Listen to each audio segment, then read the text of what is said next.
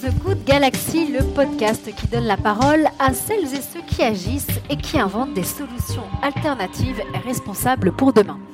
Alors dans cet épisode, nous allons questionner les entreprises qui ont un rôle sociétal clé. Elles doivent et s'adaptent déjà au monde qui change avec la transformation numérique, avec de nouveaux modèles de changement, également pour avoir un impact positif dans son entreprise, elle doit fédérer ses équipes en interne et animer des communautés et des réseaux pour développer l'intelligence collective et engager l'action de chaque individu. Alors, pour commencer ce premier podcast, j'ai la chance d'avoir deux invités. Nous allons tout de suite commencer par Michel Lévy-Provençal, qui a fait beaucoup de choses et qui est notamment le cofondateur et CEO de BOMA. Bienvenue, Michel. Merci, Cyrielle. Et à nos côtés, nous avons également Anne Thévenet, qui est la directrice prospective et nouveaux concepts de chez Danone. Bonjour. Bonjour Cyrielle. Et bienvenue.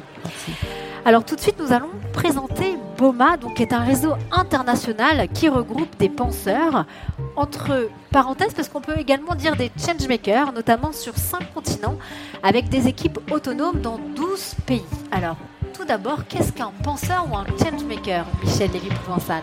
Un changemaker, c'est quelqu'un qui consacre son énergie, son engagement pour euh, trouver des solutions à impact positif, trouver des solutions aux grands défis auxquels on fait face euh, et auxquels on fera face dans les euh, prochaines années.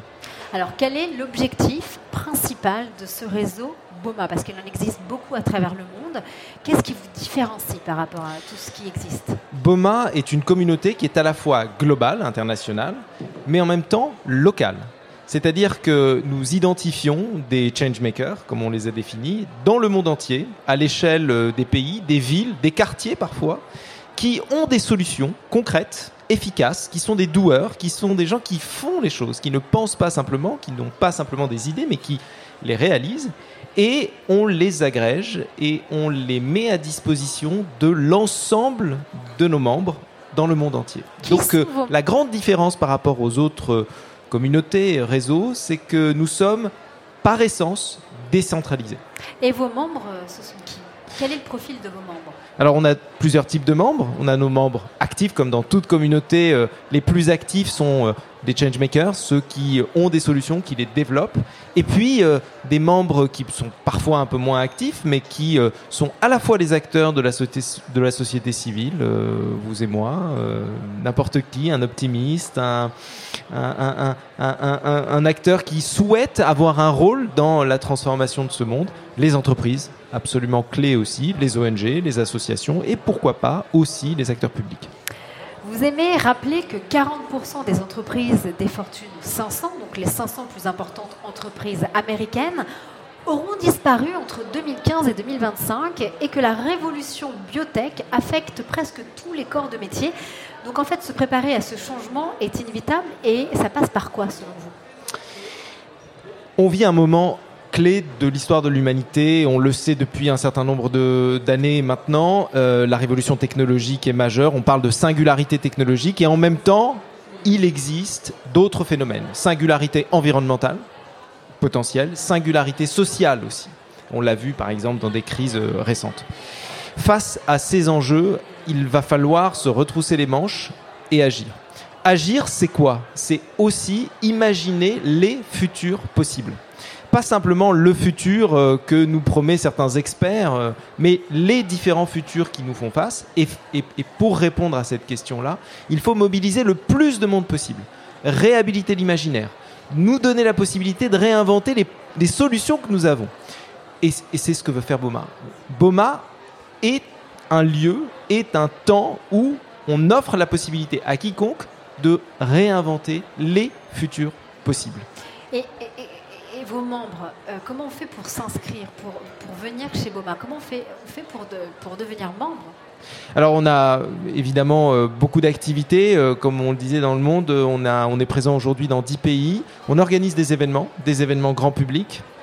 Il y a un mois et demi, nous organisions en Nouvelle-Zélande un événement sur l'avenir de l'agriculture par exemple. Et ça se passe où quel contexte Alors c'est un événement, c'est un événement qui est outdoor indoor, les deux, euh, qui a eu lieu à Christchurch euh, il y a un mois et demi, euh, qui rassemblait 1200 personnes. on organise en janvier prochain un événement à Paris où on va rassembler 3000 personnes. Au là, Grand Rex. Au Grand Rex. Qui nous Exactement. ce sont des événements grand public et puis nous organisons aussi tous les mois des événements qui sont plus exclusif, plus réservé aux entreprises, aux acteurs qui ont la main euh, sur euh, le monde euh, réel, sur l'économie, sur la capacité, ils ont cette capacité à, changer la donne. Et donc ces événements sont organisés au sein d'un club, ils sont organisés aussi deux fois par an au sein de, de, rencontres qui regroupent à peu près 150 à 200 personnes pour, pendant deux jours pour imaginer le futur, mais aussi revenir avec une feuille de route. Et nous avons un événement euh, la semaine prochaine. Euh, euh, on regroupe 150 personnes, le, Boma Campfire, le 30 juin et, le 1er juillet à une trentaine de kilomètres de Paris. Alors le sujet même de ce podcast, ce sont les entreprises. Alors ça veut dire quoi? Créer de l'impact positif au sein des entreprises. Ça se traduit comment? Alors on parle beaucoup en ce moment des entreprises à mission. Euh, les entreprises qui doivent avoir un, impact euh, sociétal. Euh, le problème, c'est qu'on en parle souvent de manière schizophrène, comme si l'impact était une obligation. En réalité, l'impact n'est pas du tout une obligation, c'est une opportunité. Si l'on considère que l'impact positif, autrement dit la capacité à transformer le monde, à régler les problèmes et trouver les solutions aux problèmes qui nous font face, comme des opportunités, des opportunités de marché en l'occurrence, eh bien, on n'est plus dans cette schizophrénie. On est bien au contraire dans une logique où l'impact positif est aussi une affaire de business. Et c'est ce qu'on essaie de promouvoir au sein de BOMA.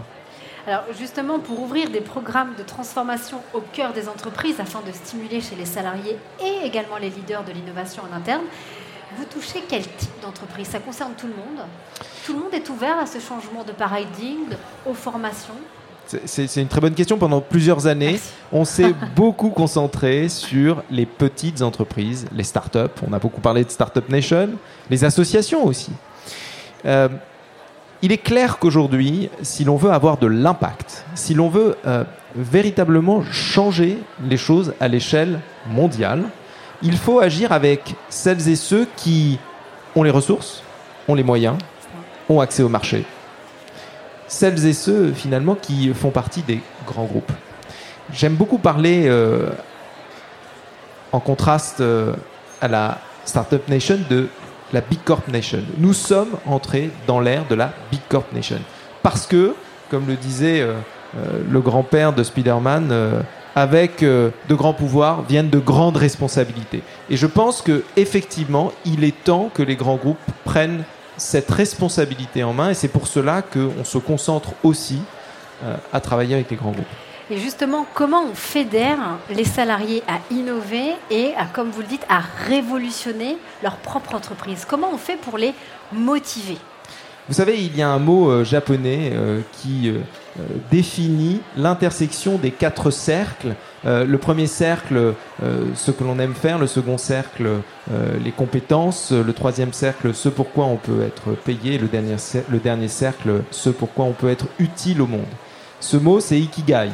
Eh bien, ce qu'on essaie de faire, c'est d'aligner l'ikigai des individus dans ces organisations avec l'ikigai de l'entreprise. Et pour cela, on s'appuie sur des communautés, des communautés internes, et on travaille à mettre en œuvre des programmes dans ces entreprises pour euh, quel construire. Type Juste quel type Quel type de programme thème Voilà, un thème. Par exemple. Qu'est-ce qui marche le plus en grande entreprise je, disais euh, réinventer euh, les futurs, imaginer les futurs. le futur du travail. À quoi ressemblera le travail dans 10 ans? Est-ce qu'on peut activer l'intelligence collective dans une organisation comme celle-là pour inventer le futur du travail, le futur de la mobilité, le futur de l'énergie, le futur de l'éducation? Voilà les sujets qu'on traite au cœur des entreprises pour les aider à se transformer en réactivant l'intelligence collective et l'imagination. Très rapidement, un exemple euh, d'une innovation, d'un projet qui est né au sein d'une entreprise qui a été bomaisé. Alors c'est difficile de donner un exemple puisque Boma existe depuis un an. En revanche, ce que je peux euh, dire, c'est que... Bon anniversaire. Euh, merci, merci. Ce que je peux dire, c'est que pendant 5 ans, on a aidé beaucoup de petites entreprises. Je pense à des entreprises qui ont un impact positif, à Dream par exemple, qui tente de trouver des solutions pour améliorer notre sommeil. Je pense à des ONG aussi, comme Base Impact, l'ONG de, Paul Duhan. je pense à Simplon, qui en 2014 était sur notre programme, était dans notre programme, ils étaient deux à l'époque, hein, et qu'on a aidé aussi à faire connaître. Et puis les grands groupes se sont beaucoup intéressés à, ces, innovations. Et aujourd'hui, notre enjeu, c'est de faire le même travail au sein de ces grandes entreprises. Parlons de NJ. Nous sommes le podcast de NJ. Quel est votre lien aujourd'hui avec l'entreprise Alors, on est partenaire. On est partenaire avec NJ et, et, on travaille, comme je vous le disais, sur la question par exemple des communautés, à euh, identifier les sujets, à animer ces communautés de sorte à, à aider à la transformation d'NJ et, et à imaginer le futur d'NJ. Très bien. Merci beaucoup, euh, Michel Lévy-Provençal. Nous allons continuer avec Anne Thévenet, je le rappelle, la directrice prospective et nouveaux concepts de chez Danone. Vous, vous êtes en charge d'inventer toute nouvelle idée pour ouvrir les goûts et les esprits. C'est ce que vous m'avez dit euh, au téléphone. Vous travaillez déjà depuis 20 ans dans le groupe et euh, Danone et vous avez notamment créé trois programmes de formation et de transformation que Danone justement a lancé pour favoriser l'intelligence collective dont un programme qui est successful même au-delà de nos frontières, notamment en Asie et en Afrique, qui s'appelle Eve, qui existe depuis 9 ans et il est en charge de développer donc le leadership chez les femmes, notamment pour promouvoir plus de mixité au plus haut niveau des organisations. Est-ce que vous pouvez nous en dire un peu plus? Mais vous avez tout dit, Cyrielle. Alors effectivement, je suis chargée d'inventer toute nouvelle idée susceptible de faire bouger le groupe ou ses marques. Et ouvrir l'ego et les esprits, c'était le motto euh, des Danone du monde. Euh, voilà, qui est On va en parler après, j'adore.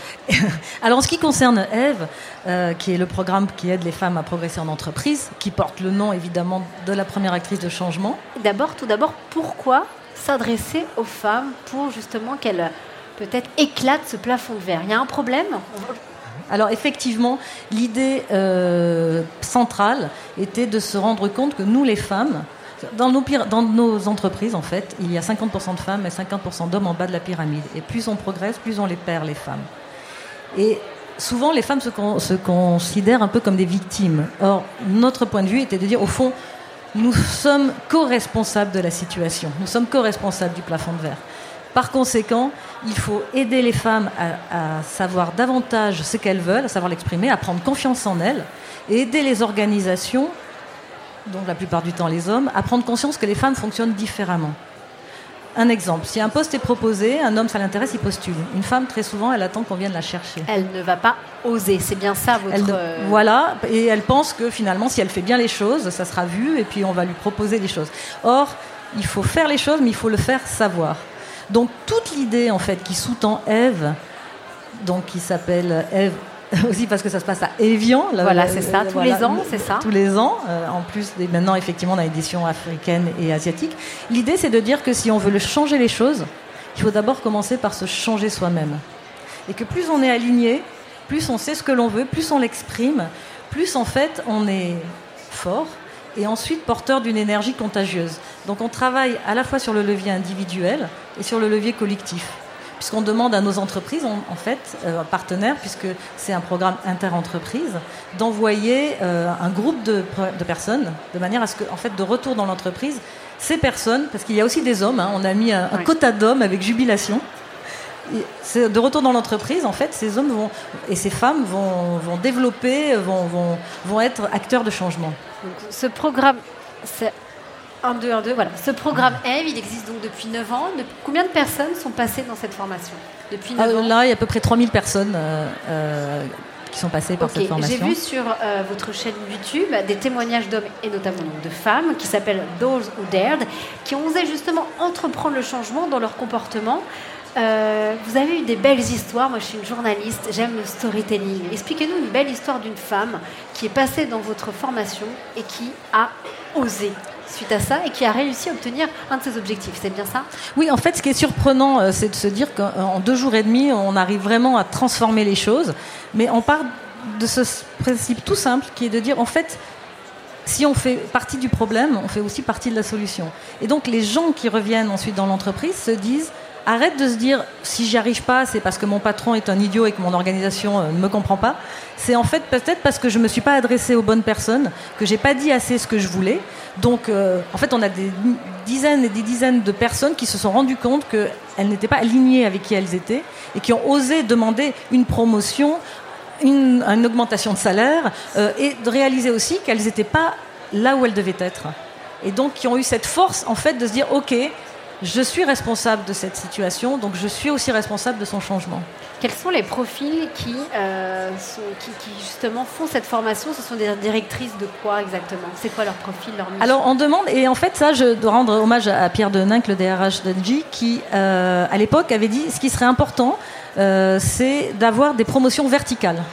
Donc on demande en fait 30% de directeurs ou directrices, 30% de, de général 30% de directeurs directrices et 30% de jeunes talents. Parce que si on veut construire un vivier, en fait, il faut commencer assez tôt, puisqu'on se met assez tôt le plafond de verre sur la tête.